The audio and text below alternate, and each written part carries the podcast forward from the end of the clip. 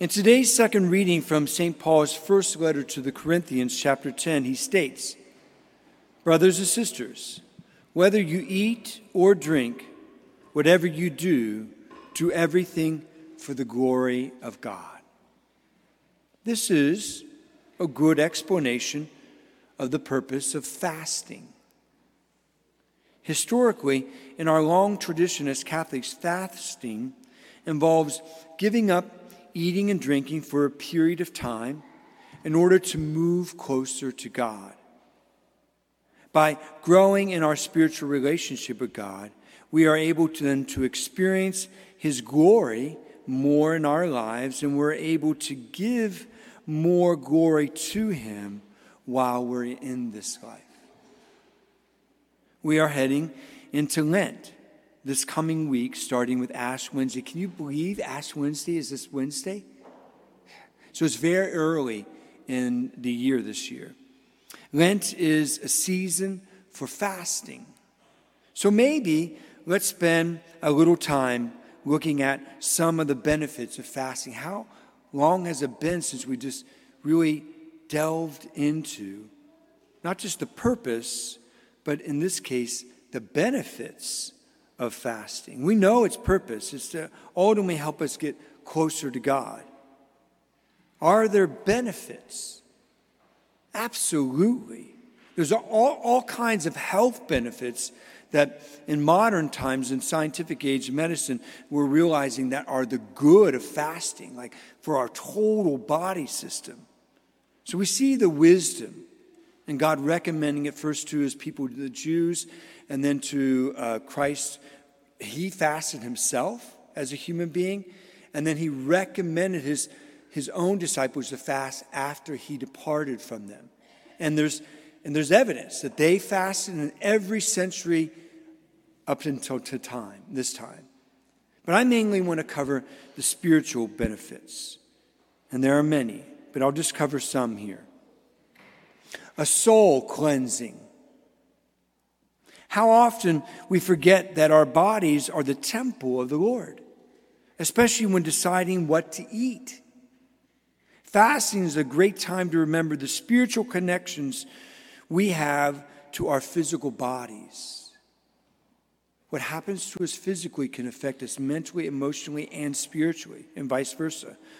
Without the toxins we sometimes put into our bodies, we not only give our bodies a break from the digestive process, but we also allow our spirits to be detoxed.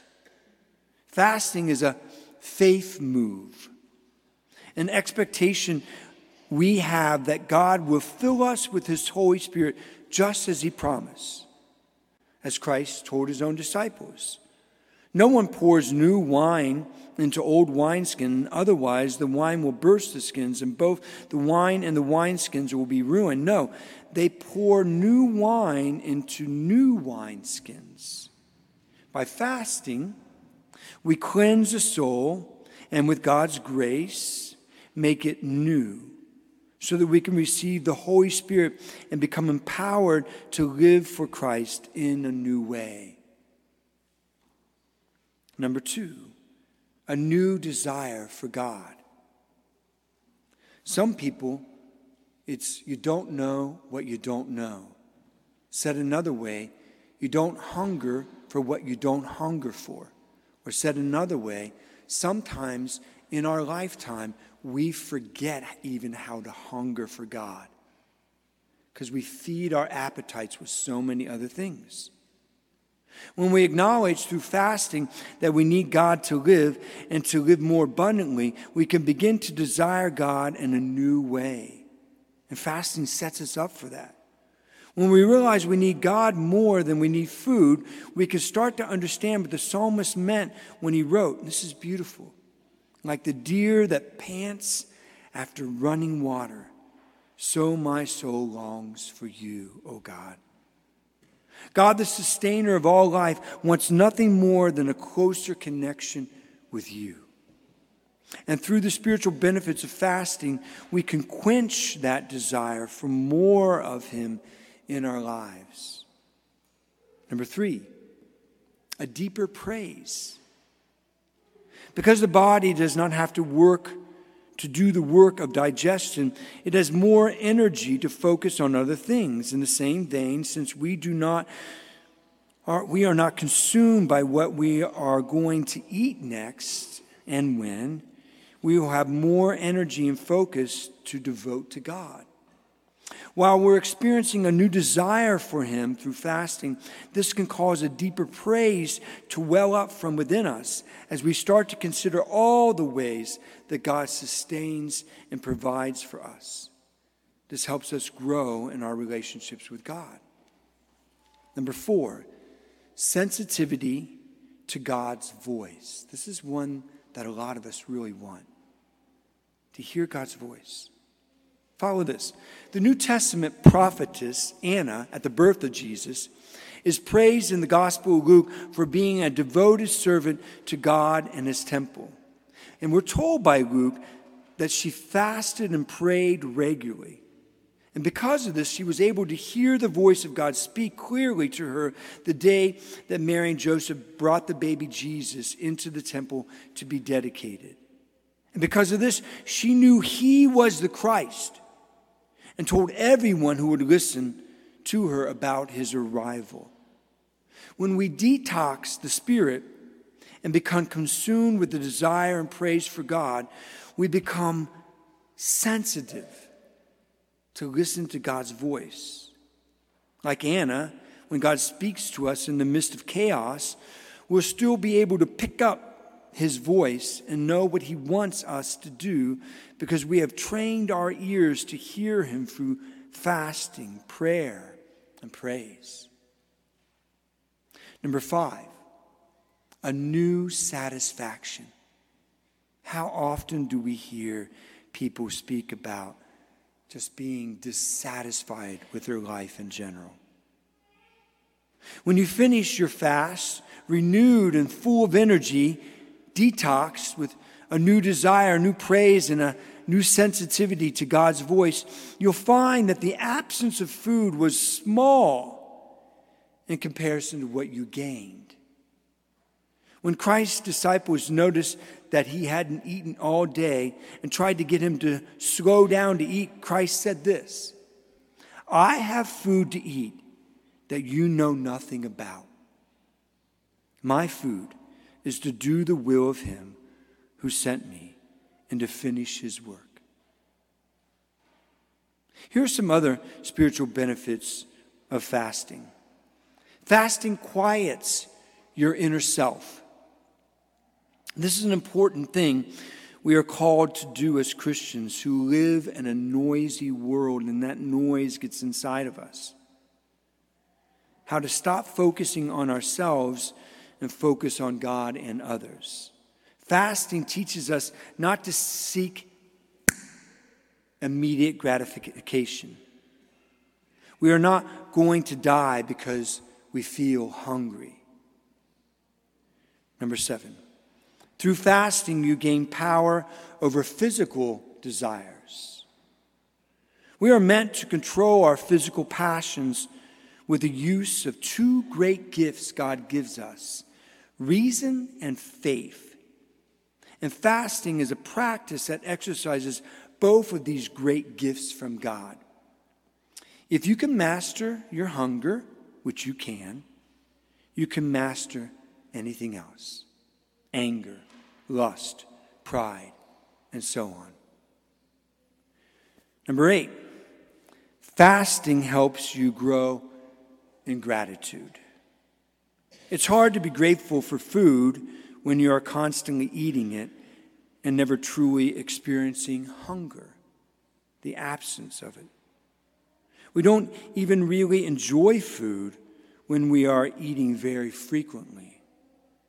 Fasting teaches us to appreciate food, but also so many other blessings and pleasures in our life. Number nine, when you fast, you can, as we're taught from early age as Catholic Christians, offer it up. When Jesus went into the desert to pray, he fasted too. Prayer and fasting go hand in hand. You can offer up your fasting as a prayer for yourself for your marriage, for a friend, for a family member, for your, the church, or some other special intention, and it is powerful. When the disciples came back after being sent on a mission by him, and they start telling about all the things that they were able to do, except for this one man that they could not cast out many demons from. And they prayed and they prayed and they prayed. And Jesus said, sometimes prayer is not enough. Sometimes a more powerful prayer is necessary fasting. Number 10, through fasting, we gain strength to do hard things. The practice of fasting teaches us to accept hardships that comes our way and be patient in it because we know it will not last forever and God's grace is there available to us. And we get through it. It is a discipline that teaches us to trust in God for our strength. The more regularly we fast, the stronger our interior life becomes, which then helps us to deal with the exterior realities around us with more strength. And finally, number 11 Fasting empties you and prepares you to receive God. When we empty ourselves out physically, we become prepared to receive God's grace, strength, love, and presence. Physical hunger is a physical manifestation of a spiritual hunger and a longing for God. I don't know if you know if you know that, right? That all these deficits of our mortality are always, always to point us to the fact that ultimately one day is God's going to fill us and satisfy us. And we're to use these as reminders to long for Him, not to satisfy ourselves insatiably with everything else, which then causes us to forget to hunger for Him. Fasting helps us to remember and to see this and practice being receptive to God in our emptiness. How to fast. The good news is there are many ways to fast. During Lent, there are only two days prescribed to fast. I don't know if you remember this Ash Wednesday and Good Friday. That's it. One meal for the day and two lesser, let's say, snacks that don't make up another full meal. That's it. And Fridays are not days of fast, except for Good Friday. Fridays of Lent are for the abstinence from meat. Let's be honest. Let's, let's just be honest for a moment. These are the bare minimum.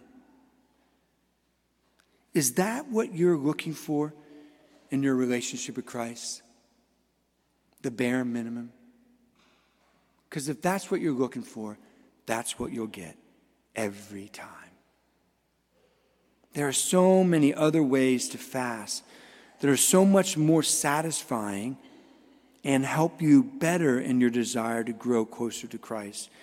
And you don't have to reserve yourself to fasting only during the 40 days of Lent. Like, you know, we usually take on another practice other than Friday abstinence and Ash Wednesday and Good Friday. Well, maybe that could be a fasting day once a week. So, for instance, once a week, you could fast from all food for a 24 hour period with just water, or maybe if you need some extra nutrition and, and, and protein, uh, beef or chicken broth.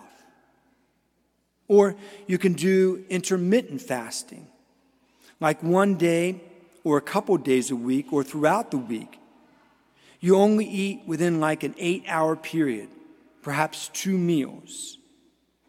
Once you finish your dinner in the evening, you fast from all foods until lunch the next day. Intermittent fasting, if you're able to do this, you always have to consider your health and talk about this with your doctor if that's not a good way for you to fast. But if it is, intermittent fasting is very popular today. And there's a whole heck of a lot of people doing it just for physical advantages. There's all kinds of medical research behind it, right? And there's so there are many types of biblical fasts too. A popular one for men is Exodus 90. We have about 20 guys doing that right now in our parish that I know of, doing it together as a group. And Fiat 90 for women. I've just mentioned a few. There's 2,000 years of Christian tradition and the different modalities of fasting. And then before that, the Jewish forms of fasting, like the Daniel fast. While you fast, no matter how you fast, always do it with prayer and the intention I'm doing this for you and me, Jesus. I'm doing this to get closer to you. Remember, too, that you can also offer up your fasting for another person who needs God as much as you do or more.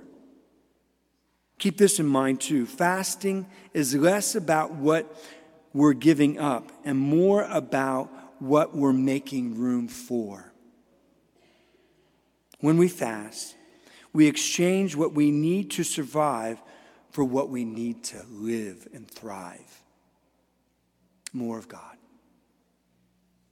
Let me end with this. Physical food definitively never satisfies us. In a few hours after eating, you'll need to eat again. But when you are fed from doing the work of the Lord, you can feel the spiritual benefits of fasting. Whether you're fasting to give your Lenten season a deeper meaning or fasting during any other season of your life, you will find a new satisfaction like you've never experienced, all of which will help you and others move closer, which is the goal of fasting and the goal of human living, moving closer to God.